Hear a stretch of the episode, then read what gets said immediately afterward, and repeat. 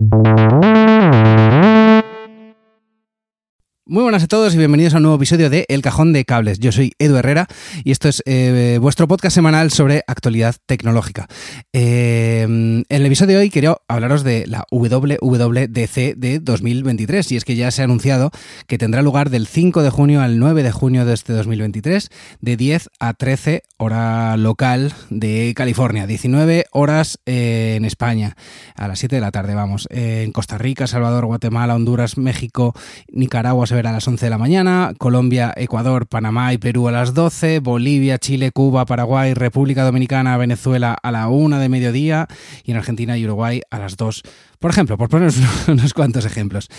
Eh, ¿Y qué vamos a ver en este WWDC? Pues eh, bueno, por si no lo sabéis, es la eh, conferencia de desarrolladores. está orientada efectivamente, para desarrolladores sobre todo, pero da unas pistas de lo que va a ser los nuevos sistemas operativos. Eh, siempre hay mucho revuelo, eh, siempre hay mucha emoción de cara a ver las novedades en cuanto a software que, prepara Apple y lo que seguro, seguro vamos a ver es un eh, iOS 17 para iPhone, un iPadOS 17 para iPad, un macOS 14 para Mac, WatchOS 10 para Apple Watch y tvOS 17 para, para Apple TV. y hay uno de los rumores más grandes eh, que, que, indican a pensar que se va a presentar eh, el software o el hardware de unas gafas de Apple de realidad aumentada o realidad mixta, como la queramos llamar, o de realidad virtual. Eh, que se ha filtrado ya, por cierto, que se van a llamar las Apple Reality Pro. Se han, como digo, filtrado algunas pistas que indican que, que, están trabajando en estos dos dispositivos diferentes, unas gafas de realidad aumentada y un casco de realidad virtual o realidad extendida, que, es el que os digo que se llama Apple Reality Pro. Eh, las gafas de realidad aumentada de Apple tendrían un aspecto relativamente normal, pero con una funcionalidad eh, súper chula, que es, que es la de eh, mostrar elementos digitales que se superponen en nuestro entorno y que proporcionan de alguna forma información adicional en tiempo real. A mí me parece, me parece flipante, flipante que esto se pueda conseguir. De hecho, me parece más interesante esto que, las, eh, que el casco, supuesto casco de realidad virtual. Y yo, en mi opinión personal, no creo que se presente el hardware, es decir, ninguna de las gafas, no creo que se presente este año, eh, no creo que se presente en 2024, yo para mí que es algo que va a tirar más para 2025-2026. Eh, ninguna de las dos, ¿eh? eh como concepto, es posible que lo, que lo presenten y que digan, oye, mira, estamos desarrollando esto, todavía no está listo, pero invitamos a los desarrolladores a hacer software para este hardware. ahora bien, eh, si sacan algo de hardware, que supongo que será para mm, desarrolladores o testadores de, aplicaciones, serán unas unidades muy limitadas y desde luego no, para el público. En mi opinión, no tiene sentido ponerlas a la venta ahora sin tener eh, aplicaciones desarrolladas suficientes. Eh, y por cierto, el sistema se supone que se va a llamar XROS. Veremos a ver cómo queda todo. Vamos a hablar de lo que ya se ha filtrado en cuanto a iOS 17 y iPad OS.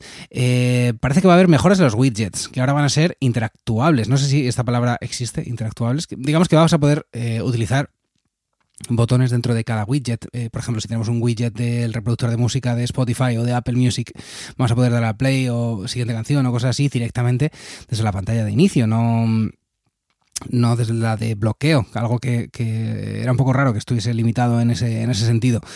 Eh, también dicen que vamos a tener un centro de, control más personalizable con accesos modificables de una forma más ágil y a mí me da a pensar que, mm, que, se va a poder configurar como configuramos las apps del escritorio, digamos, que simplemente mantenemos pulsado y las movemos de un lado a otro o, las, o quitamos unas partes y ponemos otras o cosas así.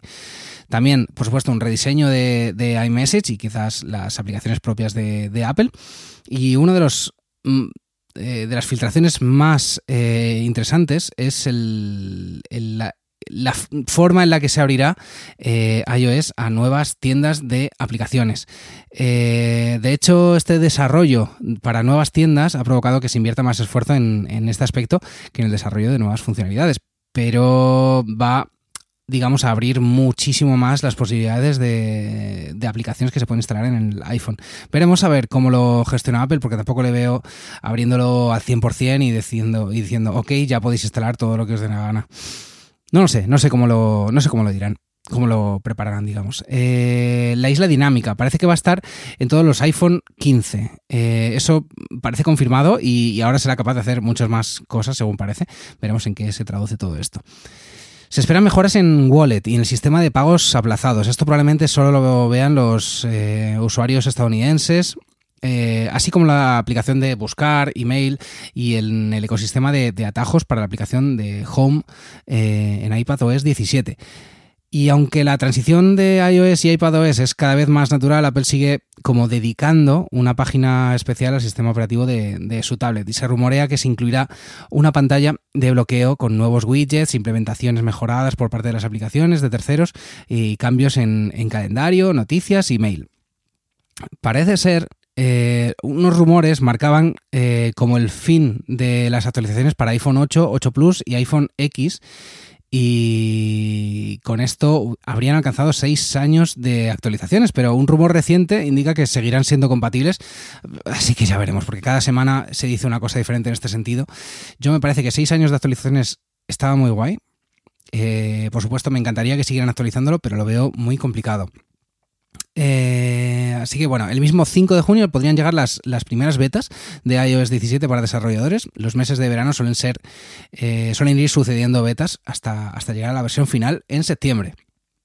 En el caso de iOS 16 fue eh, liberada, digamos, el 12 de septiembre, así que bueno, ya veremos si por esas, por esas fechas. Vamos con Watch OS. Tengo muchísimas ganas de ver qué, trae finalmente. Mark Gurman de Bloomberg ha afirmado que el nuevo WatchOS debería ser eh, cito textualmente, una actualización bastante completa con cambios notables en la interfaz de usuario a diferencia de iOS 17. Es importante tener un gran año para WatchOS dado que el Apple Watch, la actualización del hardware, será todo menos importante. Eh, eh, son declaraciones muy duras de Mark Gurman que, sabemos que es un filtrador bastante fino en sus filtraciones y me lleva a pensar ¿qué actualización vamos a ver? Vamos a ver un interfaz de usuario realmente renovado que quizá tenga, pues yo que sé, notificaciones más personalizables con las que puedas interactuar, nuevas formas de organizar las aplicaciones, que ya mm, estamos un poquito cansados de ese modo panel de abeja y esa lista de aplicaciones, quizá eh, una forma renovada de, de ordenarlas estaría, estaría guay. Eh, parece que va a incluir nuevas esferas de Siri, nuevas complicaciones y, atajos, así como importaciones, perdón, importantes mejoras en la, en la, integración de la aplicación de llavero para acceder a las contraseñas almacenadas en iCloud. Veremos, veremos a ver en qué, en qué queda esto de Watch OS. Vamos a hablar un poquito, poquito de Mac Pro y el nuevo Mac OS. Y es que ojalá llegue la renovación del Mac Pro. No sé si con la estructura de, los procesadores actuales tendría sentido, pero quizás sería ya un buen momento para actualizar este, este dispositivo. De macOS, sinceramente, no se ha filtrado aún nada, o prácticamente nada. Aún no se sabe cuál será su nombre, pero se esperan widgets renovados y una aplicación de tiempo y un redefinido Stage Manager para una transición más orgánica entre iOS, iPadOS y por supuesto macOS. Se espera que ambos sistemas operativos sean, sean lanzados a finales de verano. Veremos, veremos a ver en qué queda todo esto. Eh, desde luego ya le va haciendo falta eh, unos widgets renovados, en mi opinión. Eh, sería, sería una mala noticia que no, que no se actuase con una renovación de esta parte. No sé a vosotros, pero a mí la, el panel de widgets de macOS me parece el mismo desde hace muchos años y igual de malo, realmente. en cuanto a tvOS, no se sabe nada aún. Eh, hay mucho espacio para innovar en el rendimiento del puerto HDMI, los estándares eh, visuales y la comunicación con el visor de realidad mixta de Apple si finalmente se lleva a cabo. Eh, los modelos compatibles pues seguirían siendo los Apple TV HD de 2015 en adelante. Eh, veremos a ver, veremos a ver cómo, cómo, queda esto. También HomePod y HomePod Mini es posible que incluyan eh, una mejora en el audio espacial, incluso con los AirPods Max de segunda generación. Vamos a ver cómo, cómo actualizan todo esto, porque realmente no se ha filtrado casi, casi nada en este sentido. Y vamos a ir acabando el episodio. Eh, para este tipo de eventos, si eres desarrollador, debes apuntarte en una lista eh, de espera disponible en la web de Apple, que si quieres te dejo un link en las notas del episodio y debido a que no se va a poder atender todas las solicitudes, se realizará un sorteo. En el pasado, el acceso al Apple Park requería un billete eh, con un precio eh, de 1.599 dólares y solo estaba disponible para desarrolladores y expertos. Sin embargo, en los últimos años ha sido totalmente gratuito. A pesar de esto, eh, los pases se agotan en cuestión de segundos, como es habitual, así que si tienes la necesidad imperiosa de ir, date mucha prisa. Eh, si por el contrario es simplemente usuario o un curioso de los productos o sistemas de la compañía, lamentablemente no vas a poder asistir al evento público. Eso sí, Apple permitirá verlo en streaming a, través de YouTube y de la aplicación de, Apple TV. Os dejo los enlaces en las notas de este episodio. Y nada más, hasta aquí el episodio de hoy. Eh, contadme vosotros qué, esperáis ver en esta eh, conferencia de desarrolladores. Yo tengo de verdad muchísimas ganas de ver qué pasa con macOS y WatchOS, sobre todo la, actualización en, iOS 17. Creo que va a estar bien en cuanto al tema de las nuevas tiendas, pero no espero tampoco ver un desarrollo mucho más allá. Eh, sinceramente, vamos a ver qué, pasa finalmente. Eh, yo, como digo, tengo un mogollón, mogollón de ganas. Y nada más, hasta aquí el episodio de hoy. Muchísimas gracias por haber escuchado. Eh, si crees que este podcast le puede resultar eh, de utilidad a amigos, a compañeros y compañeras, eh, por favor, coméntaselo, el cajón de cables, en todas las plataformas de, podcast y en YouTube, por cierto, que, veo que cada vez seguís más allí en, allí en YouTube. Muchísimas gracias por haber escuchado hasta aquí. Nos oímos la próxima semana. Adiós.